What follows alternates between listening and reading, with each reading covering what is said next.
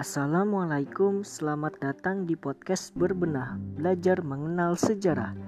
Perkenalkan, nama saya Arbi Yusuf Ramanda dari SMA Negeri 1 Gunung Sindur. Di episode kali ini kita akan membahas tokoh nasional yang bernama Supriyadi. Beliau adalah pimpinan pasukan peta yang melakukan pemberontakan di Blitar.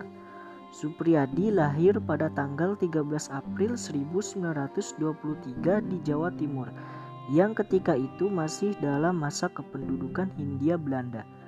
Ayahnya bernama Raden Darmadi yang dikenal sebagai Bupati Blitar saat kemerdekaan Indonesia. Ibu Supriyadi bernama Raden Roro Rahayu yang merupakan keturunan bangsawan yang wafat ketika Supriyadi masih kecil dan kemudian Supriyadi diasuh oleh ibu tirinya yang bernama Susilih. Supriyadi yang merupakan putra pertama dari pasangan Raden Darmadi dan Raden Roro Rahayu mulai mengenyam pendidikan pertamanya dengan bersekolah di ILS yang setara dengan sekolah dasar.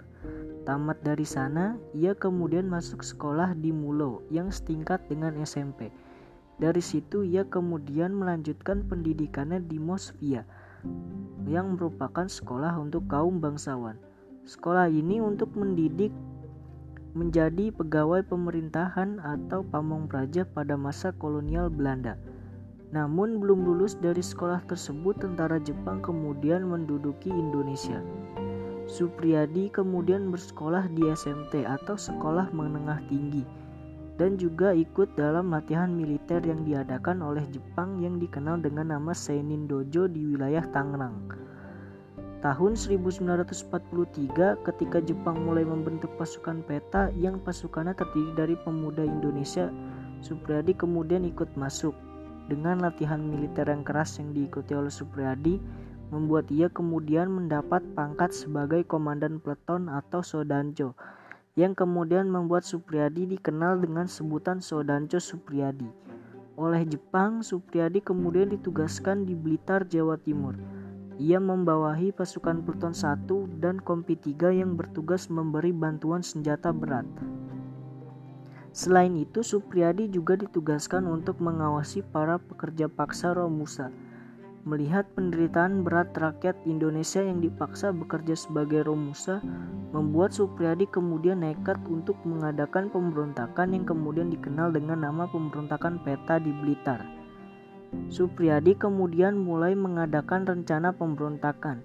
Hal pertama yang ia lakukan adalah dengan menghubungi kawan-kawannya sesama tentara peta untuk mengadakan pertemuan rahasia untuk merencanakan pemberontakan pada bulan September 1944. Kawan-kawan Supriyadi ketika itu yang ikut seperti Halir Mangkudijaya, Muradi, dan Sumanto.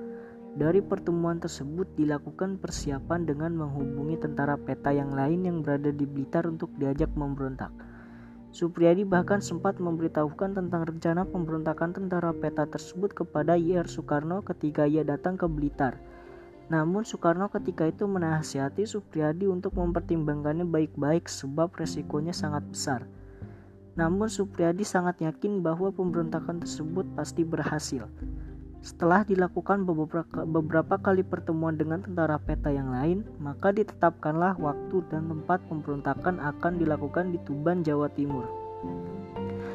Namun pada awal tahun 1945, Jepang mulai mencurigai bahwa akan ada pemberontakan yang akan dilakukan oleh tentara peta di bawah pimpinan Supriyadi.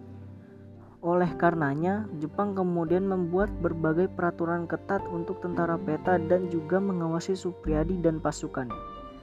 Mengetahui hal tersebut, pertemuan terakhir perencanaan pemberontakan pun dilakukan. Semua yang hadir ketika itu kemudian setuju bahwa pemberontakan harus segera dilakukan. Pada tanggal 14 Februari pukul 3 pagi, pemberontakan peta yang dipimpin oleh Supriyadi meletus di Blitar. Namun pemberontakan tersebut berhasil dipadamkan oleh Jepang dan para pemimpin peta pun dihukum mati kecuali Supriyadi karena beliau tidak menyerahkan diri dan keberadaan beliau pun masih menjadi misteri hingga kini. Nah, kira-kira segitu saja untuk podcast kita pada episode kali ini. Saya Arbi Yusuf Ramanda, pamit undur diri. Wassalamualaikum warahmatullahi wabarakatuh.